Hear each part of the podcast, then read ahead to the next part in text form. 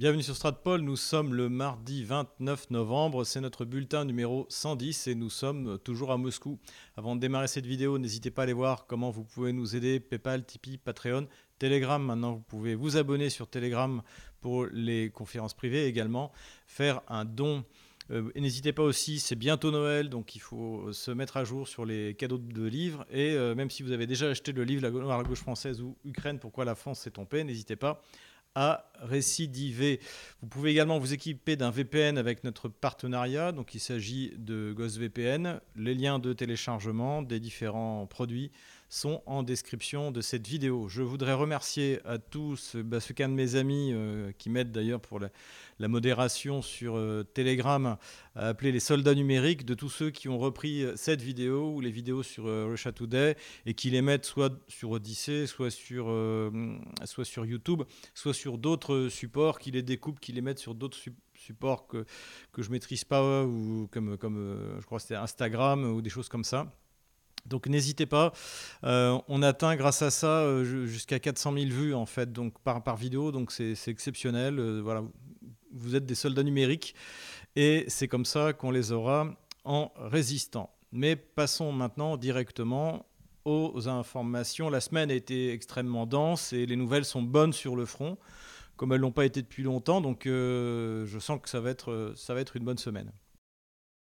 Première nouvelle, eh bien, sur le front sociétal, la Russie a décidé, euh, entre guillemets, d'améliorer sa loi contre la propagande homosexuelle vis-à-vis des mineurs. Jusqu'à présent, donc, il y avait une loi qui interdisait, on va dire, aux heures de grande écoute de, de parler euh, des, euh, de, ces histoires LGBT.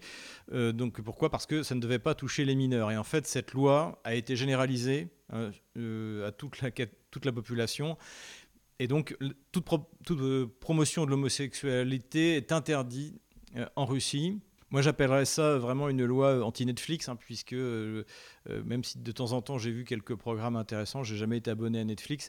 Mais en fait, il y a le moindre scénario, le moindre même dessin animé pour enfants, vous avez des choses extrêmement ambiguës. Donc, je pense que la Russie, Vladimir Poutine, a voulu protéger sa population de cette propagande sournoise. D'ailleurs, sur ce sujet, je vous recommande le livre de mon ami Édouard Chano, qui justement explique euh, comment est-ce que fonctionne euh, cette euh, chaîne Netflix où je vous conseille de vous désabonner si vous êtes abonné. Voilà.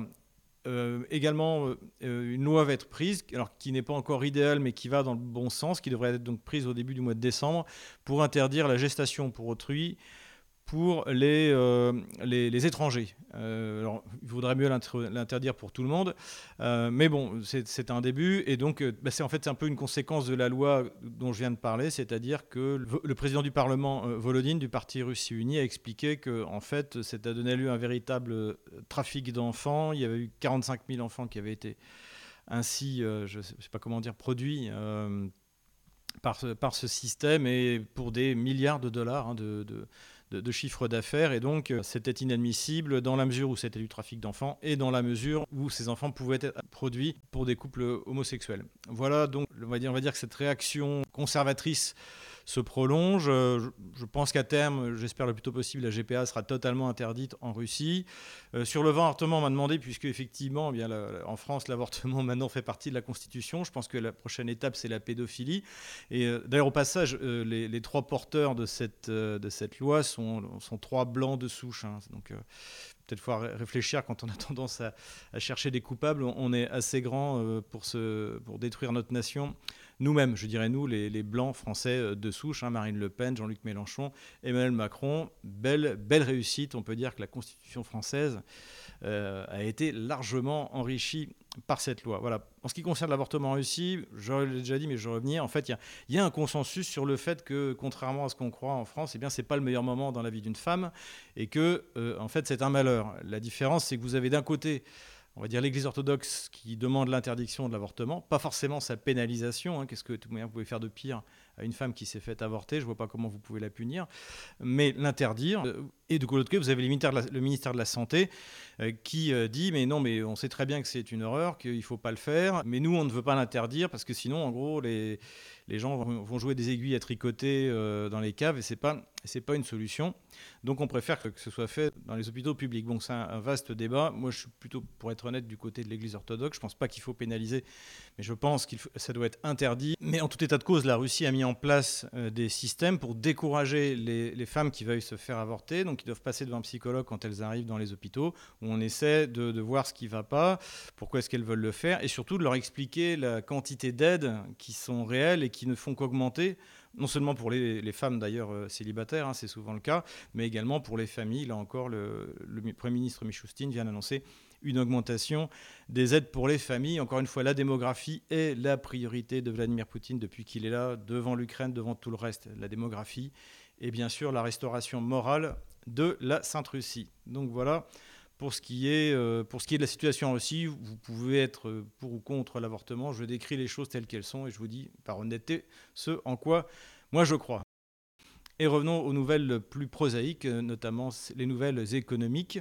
Et commençons par une nouvelle un peu drôle, puisque Emmanuel Macron a reçu les industriels européens pour essayer de les dissuader de, de délocaliser vers des pays où euh, l'énergie est moins chère, notamment les États-Unis. Hein. On a expliqué le, le but, à mon avis, même principal de Washington, qui aujourd'hui, à mon avis, est aussi prêt à abandonner l'Ukraine, euh, parce que le but, la séparation de l'économie allemande de l'énergie pas chère russe a été euh, obtenu.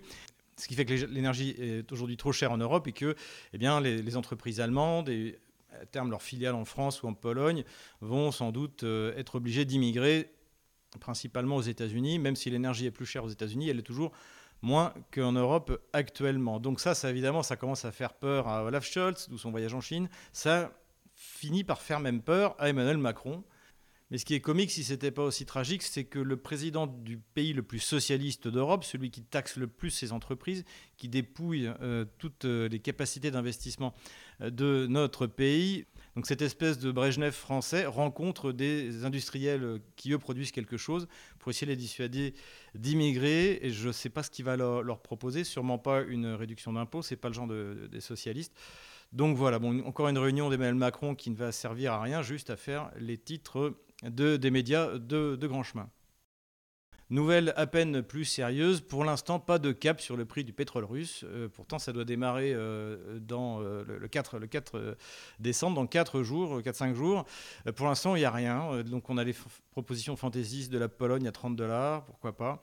Et finalement personne n'arrive à se mettre d'accord parce que comme je l'ai dit, ça va provoquer un déséquilibre complet sur le marché du pétrole. Et quoi qu'il arrive, les prix vont augmenter et la Russie gagnera de l'argent. Donc est-ce que les élites, euh, entre guillemets, de l'Union européenne l'ont compris? Est-ce que Bruno Le Maire l'a compris? Peut-être ça, il y a peut-être eu un déclic. En tout cas, on verra bien. Mais la, date butoir du 5 décembre approche. Pour l'instant, aucun accord n'a été trouvé. Autre chose sur laquelle on a attiré mon attention, c'est la couverture de The Economist. Merci à mon ami euh, Romain de me l'avoir fait parvenir. Et euh, bien sûr, le sujet, c'est le, grand froid qui arrive euh, en Europe. Et alors, ce qui est intéressant sur la carte, c'est qu'ils ont mis la Biélorussie et la Turquie dans l'Europe gelée. Euh, non, euh, la Biélorussie et la Turquie n'ont pas de problème avec la Russie et ne vont pas geler. Je pense même que la Serbie et la Hongrie vont réussir à, s'en sortir. Chacun n'a, on n'a pas les mêmes problèmes. On n'a pas les mêmes problèmes par rapport au froid en fonction de sa relation avec la Russie. Donc voilà, j'ai trouvé cette remarque assez intéressante pour vous la faire partager. Mais le gros sujet économique de la semaine, eh bien, c'était le salon du vin à Moscou auquel j'ai été, euh, invité. Merci à Machad de tout avoir organisé. On y est allé avec euh, la même équipe que, euh, avec laquelle nous étions allés au Salon du Vin il y a un an. Et je peux dire qu'on est passé au cran du dessus du point de vue de l'organisation. Pourquoi? Ben Parce qu'il y a un an, ça avait été organisé par Sarkissian, donc, qui est le grand spécialiste des, vins russes qui a écrit le, guide euh, des vins russes. Donc c'était, je dirais pas que c'était une kermesse, mais c'était d'un bon niveau. Mais euh, voilà, c'était pas, euh, on voyait bien que c'était organisé par les, vignerons eux-mêmes. Et là, eh bien, c'était organisé par Roscongress. Donc Roscongress, c'est le forum économique de Saint-Pétersbourg, c'est-à-dire c'est tout ce qui est, c'est le, le, gouvernement russe. Et donc là, il y avait des moyens. c'était, encore une fois, c'était, c'était un cran au-dessus ça signifie que la Russie va investir énormément dans ses vignobles. Et d'ailleurs, ça a été annoncé officiellement, la Russie va investir d'ici à 2030 26 milliards de roubles, c'est-à-dire euh, à peu près 430 millions d'euros, donc 61 millions d'euros par an.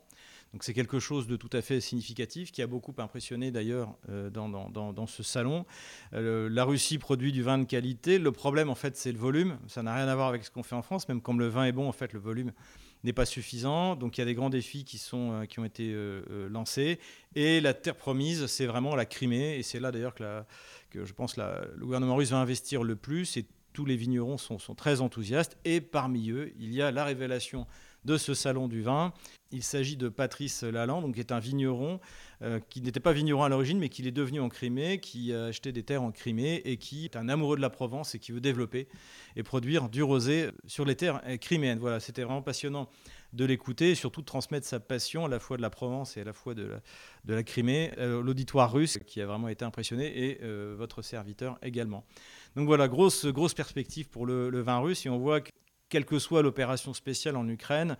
La, semaine dernière, on parlait d'inauguration du, plus grand brise-glace euh, russe pour développer la route maritime du Nord. Et là, on parle du, euh, du, développement des vignes russes. Donc le domaine agricole, évidemment, est aussi une grande priorité. Et encore une fois, la Russie peut tout se permettre, peut tout développer parce qu'elle est riche, parce qu'elle a énormément d'argent. Et grâce aux fonctions stupides euh, des Occidentaux, elle va même sans doute en gagner encore plus. Donc voilà, on est sur la bonne voie de ce côté-là.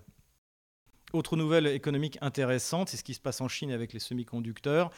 Encore une fois, les semi-conducteurs, la production de microprocesseurs est aussi importante que euh, l'énergie, à, mon sens. Et euh, la Chine semble avoir euh, fait un saut technologique. Alors, on, sera, on le vérifiera en 2023 avec une nouvelle technologie qui va lui permettre de forger des euh, euh, semi-conducteurs à basse nanométrie avec une, nouvelle technologie. Donc ça, c'est vraiment euh, quelque chose d'intéressant. Et on a aussi appris que les fournisseurs occidentaux de machines-outils pour produire, donc, selon les technologies déjà éprouvées, des semi-conducteurs se plaignent de se voir priver le marché chinois. C'est notamment le cas de la société danoise qui produit des, systèmes d'ultraviolet. Je ne suis, pas, suis pas spécialiste, mais c'est quelque chose de d'unique au monde. Et en fait, euh, ils voient les Chinois qui, eux, vont finir par trouver une solution. Et, ce qui fait qu'eux perdent un marché et vont avoir à la place euh, des concurrents. Et donc l'effet euh, voulu par Donald Trump et continué par Joe Biden de limiter le développement de la Chine, pour tous ces, pour tous ces fabricants de machines-outils, c'est un, c'est un lourd handicap. Voilà, en tout cas, affaire à suivre. Puisqu'on parle de la Chine et de Taïwan, des élections municipales ont eu lieu à Taïwan et ont été remportés par le, parti nationaliste du Kuomintang. Donc, euh, rappelons, les nationalistes à Taïwan ne sont pas des séparatistes. Les séparatistes, on ne sait même pas ce qu'ils sont. Les nationalistes, en fait, ce sont eux qui ont fondé Taïwan et qui n'ont jamais fondé Taïwan pour se séparer de la mère patrie euh, euh, chinoise continentale. Et donc, ils ont remporté les élections municipales à tel point que le président actuel, donc, qui est une femme qui s'appelle Tsai Ing-wen, quelque chose comme ça, euh, donc, a dû quitter la présidence de son parti, et, euh, mais a conservé la présidence euh, de Taïwan. Comme quoi, la provocation de Nancy Pelosi a été un bien mauvais calcul, comme nous-mêmes nous, l'avions analysé, et, a favorisé le parti nationaliste. Et rappelons qu'on en avait parlé également dans un de nos bulletins, peu de temps après la visite de Nancy Pelosi, le, chef du Kuomintang taïwanais s'était rendu en Chine continentale.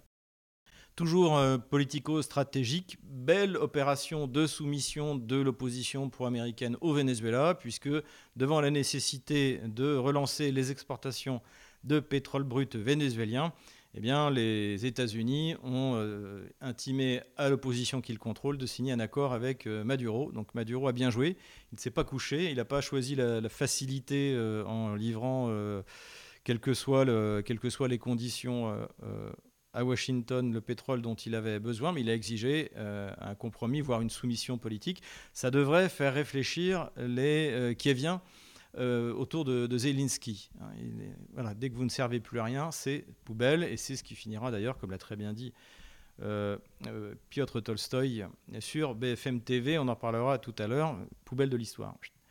Autre nouvelle importante politico-stratégique, eh c'est l'élection du président Tokayev au Kazakhstan. Alors pour ceux qui ne se souviennent pas, parce que depuis il y a l'opération spéciale, mais je leur renvoie mes vidéos du début janvier 2022, quand il y avait eu un coup d'État, donc avec différentes origines, contre le, gouvernement de l'époque, donc dirigé par le, par le même Tokayev, donc qui considérait plutôt comme un, pas forcément un pro-russe, mais on va dire un, russophile et surtout un réaliste hein, qui va pas se lancer dans une, une croisade euh, contre la Russie, mais qui va essayer de développer harmonieusement des relations avec ses voisins. Hein, pourquoi pas C'est quand même toujours mieux de faire comme ça. Donc c'est une bonne nouvelle pour la Russie, qui était venue avec euh, l'organisation de sécurité collective, l'ODKB, qui était venue au secours du gouvernement de Tokayev. Donc bonne affaire là aussi pour la Russie.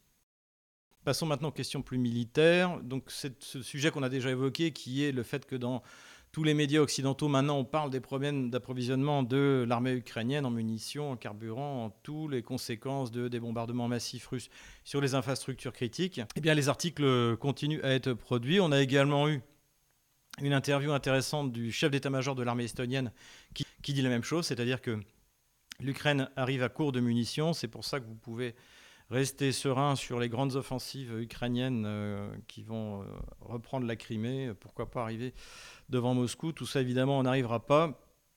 On est même plutôt, on va le voir sur la carte militaire, dans un mouvement euh, inverse. Mais ce qui est important de retenir, en fait, c'est ce que ben, nous avons expliqué depuis le début, c'est-à-dire que du point de vue du matériel, l'Ukraine est totalement déclassée depuis, euh, depuis 9 mois. Elle n'a pu compenser qu'en envoyant les malheureux euh, soldats ukrainiens, cette chair à canon qui va sous la menace euh, remplacer les obus qui manquent à l'armée ukrainienne. Donc euh, voilà, c'est très triste pour les, pour les soldats ukrainiens. Et c'est pour ça qu'il est urgent de terminer cette guerre, que ça fasse plaisir ou pas à l'OTAN. J'ai parlé tout à l'heure de Piotr Tolstoï, donc je mettrai le lien en description de cette vidéo. Donc c'est l'intervention sur BFM TV, ça a été extraordinaire, fantastique. Je crois que ça dure 30 euh, minutes, 30 minutes de bonheur. Vous avez vraiment, pardonnez ma familiarité, mais vous avez un mal alpha au milieu d'un espèce de, de, groupe de de, bêta euh, qui racontent n'importe quoi euh, sur l'Ukraine, sur la situation militaire depuis neuf mois, et qui là se prennent une douche froide de réalité. Et euh, de Piotr Tolstoï, que je connais, qui est francophile, qui a beaucoup apprécié d'ailleurs, il l'a lu en français dès que c'est sorti Ukraine, pourquoi la France s'est trompée. Donc voilà, excellente prestation, il faut juste la regarder, il, dit des évidences. Alors, je ne suis pas persuadé que les Russes voudront vraiment aller jusqu'à la frontière polonaise, à moins que la frontière polonaise euh, soit déplacé euh, vers l'Est, ce qui est possible après tout. Pour punir la Pologne, il faut euh, le forcer à réintégrer la Galicie et la Volhynie et voir comment ils vont traiter les avenues Stepan Bandera et les mémorials à Shushkevich et Melnik. Ça va être assez, ça va être assez intéressant. voilà, en tout cas, ce qui est clair, c'est que comme il l'a dit, Kiev ne sera pas forcément intégré à la Fédération de Russie, mais en tout cas, elle sera dénazifiée, désucro-nazifiée pour être précis, et démilitarisé. Et ça a été une bonne douche froide, je pense, pour, euh, pour, euh, pour ces, petits, euh, ces petits bêtas là, qui, étaient, qui étaient sur le plateau de télé. J'ai passé un grand moment. Et ça nous a donné notre gamelin de la semaine, qui n'a jamais été glamnisé. Donc il s'agit de Guillaume Ancel. J'ai eu le malheur de dire à mon épouse que c'était un rare. Et du coup, elle s'est rendue compte qu'il y avait aussi des tocards. Mais bon, on n'y peut rien, c'est comme ça. Et alors, ce, Guillaume Ancel, avec une, arrogance tellement c'est pas français, hein, c'est la, gauche comme ça, gauche des Lumières, donneur de leçons, qui est toujours en train de, prendre les gens de haut, demande à, Piotr Tolstoï euh, si, euh, il connaît la guerre, s'il a fait la guerre. Euh, Clémenceau n'a jamais fait la guerre, ça ne lui a pas, pas empêché de gagner la, Première Guerre mondiale. Donc déjà, c'est une question stupide. et ensuite, forcément, je me suis intéressé à sa carrière, à lui. Et donc, et donc en fait, il a une carrière d'officier de sa génération, c'est-à-dire qu'il euh, a fait des missions d'interposition. Et donc, Cambodge, j'ai vu sa, fiche Wikipédia. Donc, Cambodge, j'ai des amis qui y étaient aussi, c'était les vacances. Hein. Euh, ensuite, euh, Rwanda, alors il y a des gens qui étaient, comme le colonel Hogar, qui ont eu des responsabilités. Et ça, c'est des gens sérieux. Mais lui, d'après ce que j'ai vu, en fait, étant donné sa sa position d'artilleur solaire. Et euh, euh, je ne pense pas que ça a été très dangereux et très compliqué pour lui. Et puis après, c'est toutes les missions d'interposition, euh, notamment en ex-Yougoslavie. Voilà. Donc il n'a rien fait, il ne sait pas ce que c'est que la guerre. Et de toute manière, en France, personne ne sait ce que c'est que cette guerre qui se passe en ce moment. Personne ne l'a fait. Mais il n'y a pas qu'en France, simplement, il faut rester modeste. Et le problème de nos gamelins, c'est qu'ils n'ont aucune modestie, ils ont cette arrogance du bourgeois de gauche ignorant. Et c'est vraiment, c'est vraiment, vraiment insupportable parce qu'en plus, c'est l'image que ça donne de la France, c'est-à-dire des, gens arrogants qui donnent des leçons alors qu'ils n'y connaissent rien. Voilà, en tout cas, le gamelin de la semaine, c'est Guillaume Ancel. Juste avant de passer sur la carte militaire, quelques points intéressants, puisqu'on va voir dans la zone euh, Artemiovsk, euh, Soledar, Ougledar, euh, les choses ont, ont, pas mal progressé pour, pour les Russes. Et il y a une déclaration qui était assez intéressante euh, de Prigogine, donc le patron de, Wagner, hein, cette, cette, compagnie militaire privée, qui a fait une déclaration sur Artemiovsk en disant, en gros, vous ne savez pas exactement ce qu'on a voulu faire, mais le but euh, pour nous, c'est que Artemiovsk devienne un hachoir à viande. Alors, c'est pas très euh, charitable de parler comme ça, mais c'est vrai quand on observe un peu tout ce qui s'est passé sur toute cette ligne de front qui a peu avancé, euh, quasiment pas avancé, on peut le dire même, depuis, depuis plus de trois mois, en fait, c'est que ça a été effectivement un hachoir pour l'armée ukrainienne qui est restée, qui s'est entêtée. Et, c'était peut-être la fonction, encore une fois, c'est ce que j'ai dit euh, il n'y a pas très longtemps. À partir du mois de, juin, les objectifs tactiques de l'armée ukrainienne et de l'armée russe sont convergents. Pourquoi? Parce que l'objectif tactique, qui est en fait un objectif politique de, de l'Ukraine, de Kiev, c'est à tout prix de récupérer des territoires, quels qu'ils soient, même si ça doit être fait au prix de pertes monstrueuses. Parce que il faut de la propagande pour sa population et il faut montrer aux sponsors euh, occidentaux qui dirigent les opérations de toute manière qu'on euh, est capable de faire quelque chose. Et du côté russe, le temps de préparer euh, l'armée pour la troisième phase donc, de, de, cette, de cette guerre, eh bien, ce qu'il faut, c'est détruire au maximum l'armée ukrainienne. Et donc, c'est pour ça que ces deux objectifs étaient convergents. Et ce qu'on a observé depuis, en gros, fin juin, début juillet, c'est l'extermination progressive du potentiel humain et technique de l'armée ukrainienne. Et aujourd'hui, cette mission est, bien engagée, d'où l'épuisement des réserves dont on parlait euh, tout à l'heure. Voilà. Et cette réflexion de, de, Prigogine, qui ne parle jamais pour ne rien dire, est, à mon avis, assez révélatrice de, ce, de cet objectif euh, militaire. Voilà. En attendant de passer dans la troisième phase, qui verra une belle offensive russe, je l'espère cet hiver, rejoignons la carte militaire. Nous revoilà sur la carte militaire, euh, rapidement sur la région de Kherson. La Russie profite de sa situation euh, sur les hauteurs, sur la rive gauche du Dniepr, pour bombarder tous les mouvements militaires, tous les entrepôts, euh, donc dans la région de Kherson, donc cette, cette partie-là, qui est désormais contrôlée par Kiev. Hein. Quand même se souvenir que l'essentiel de la région de Kherson est contrôlé par la Russie, et de toute manière, l'ensemble du territoire fait désormais partie de la Russie. Donc pour l'instant, ce repli n'est que temporaire. Comme Kiev est incapable de subvenir aux besoins de cette ville de à l'origine 250 000 habitants, mais où il reste à peu près 40 000 habitants, hein, l'essentiel ayant traversé, euh, on estime à 115 000 habitants ayant traversé pour s'installer soit dans la région libérée de Kherson, soit euh, en Crimée. Donc en fait, Kiev est incapable de subvenir en électricité, en gaz, même du point de vue des, de l'alimentation de base. Donc en fait, les colonnes de véhicules commencent à évacuer Kherson. Aucune tentative significative de franchir le Dniepr par les unités kieviennes. Il y a eu une tentative de franchir vers Energodar, a priori, ça a été montré par le ministère de la Défense russe de nuit, mais euh, cette tentative a été détectée et les troupes ont été détruites sur la rive droite du Dniepr avant même qu'elles aient pu euh, mettre leur, euh, leur barge de débarquement à la mer. Donc là-dessus, rien de particulier. Le front de Zaporozhye, donc ce front-là est calme. Donc on entend que les, Ukrainiens accumulent des forces qui viennent de Kherson.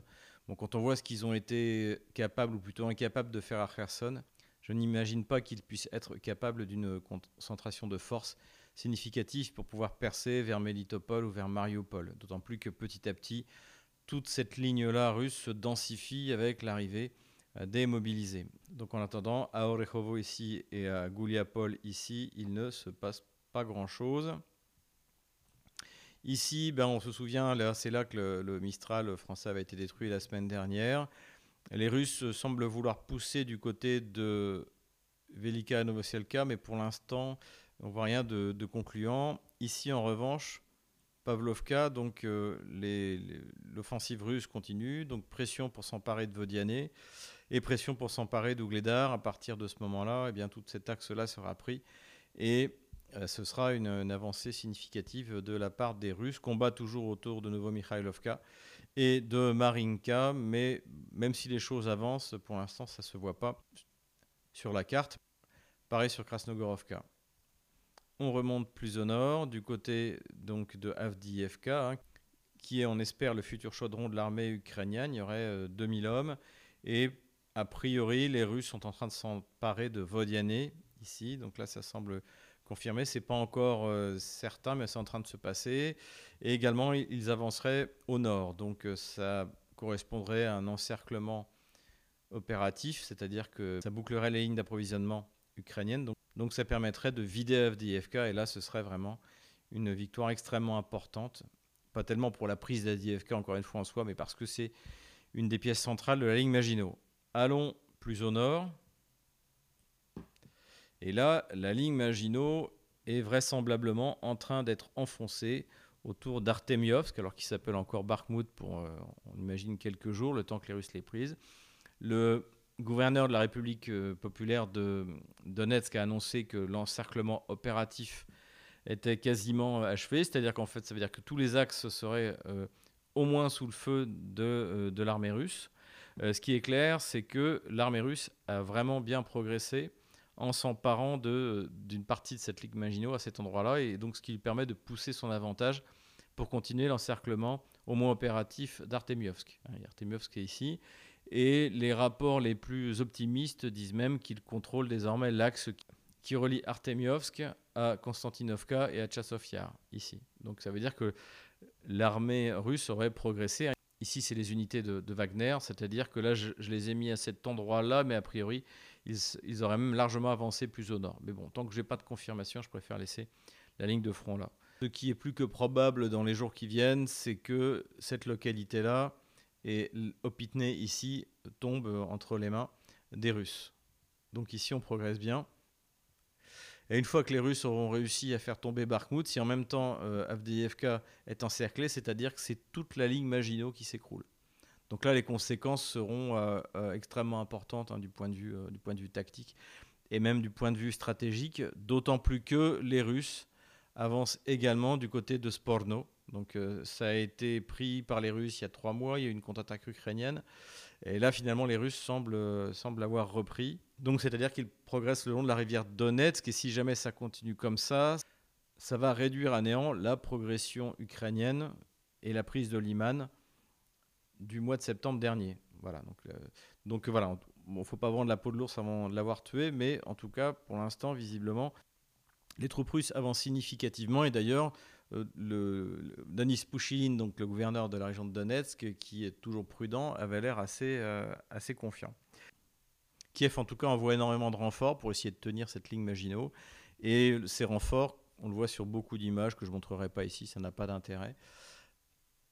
Ces renforts sont euh, broyés par, par l'armée russe, par l'artillerie russe, par le, le, hachoir dont parle Prigogine. Rapidement, sur le front nord, le front de, dans la direction de Kharkov. Rien de vraiment notoire depuis euh, la semaine dernière. Donc tout ça ici, c'est une zone grise. Hein.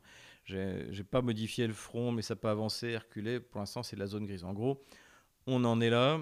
Kiev continue à envoyer régulièrement des offensives, mais un peu de ce qu'ils envoyaient sur Kherson, c'est-à-dire 30, 60, 90 soldats avec des véhicules qui sont de toute manière pas faits pour mener ce genre d'offensive. Et puis euh, euh, sans, préparation d'artillerie. Donc on est vraiment sur ce qu'ils avaient fait hein, en septembre ici. Et on s'interroge vraiment sur l'intérêt d'envoyer des petites unités comme ça qui se font broyer par l'artillerie russe, au lieu de concentrer euh, un maximum de force pour faire une vraie percée. Alors peut-être qu'ils n'en sont pas capables, hein, c'est même probable. Euh, en tout cas ici, bon, ça ne bouge pas trop. Ce qui est intéressant en revanche, c'est que d'après le renseignement de la République populaire de Lugansk, eh bien ici, c'est l'armée polonaise en fait. Et ça, c'est aussi une information assez intéressante qui est en train de circuler, y compris dans la presse polonaise, c'est que les Polonais ont déjà perdu dans cette guerre, hein, les Polonais, c'est-à-dire l'OTAN. Là, on parle vraiment même pas des forces otano-kieviennes, mais, des, mais, mais de l'armée de l'OTAN. Donc les Polonais auraient déjà perdu 1200 hommes. Donc tout d'un coup, les cimetières polonais commencent à s'agrandir et ça commence à protester en Pologne. Euh, assez triste aussi, euh, ces images qui ont été postées par des Polonais eux-mêmes, donc des, des mercenaires polonais euh, qui brûlent des livres de prière orthodoxes. Et donc là, c'est vraiment le but de faire basculer, de faire basculer ce conflit dans une guerre de religion. donc c'est bon, comme quoi la sauvagerie n'est pas que du côté de Lvov et de Kiev, mais également du côté de Varsovie. C'est le constat qu'on peut faire. J'ai hâte d'entendre la réaction du pape François à ce sacrilège. Voilà, c'est tout pour cette carte. j'enlève la ligne de front de la semaine dernière. Voilà la situation au 29 novembre 2022. J'espère que cette vidéo vous a plu. N'hésitez pas encore une fois à nous soutenir, à regarder la vidéo de Piotr Tolstoy. N'hésitez pas à reprendre cette vidéo et à la, découper autant que vous voulez, la placer. Faites-vous une chaîne payante sur YouTube avec mes vidéos, il n'y aura aucun problème de droit d'auteur. Euh, profitez-en. Et je vous donne rendez-vous à la semaine prochaine et nous ne serons pas à Moscou. À bientôt.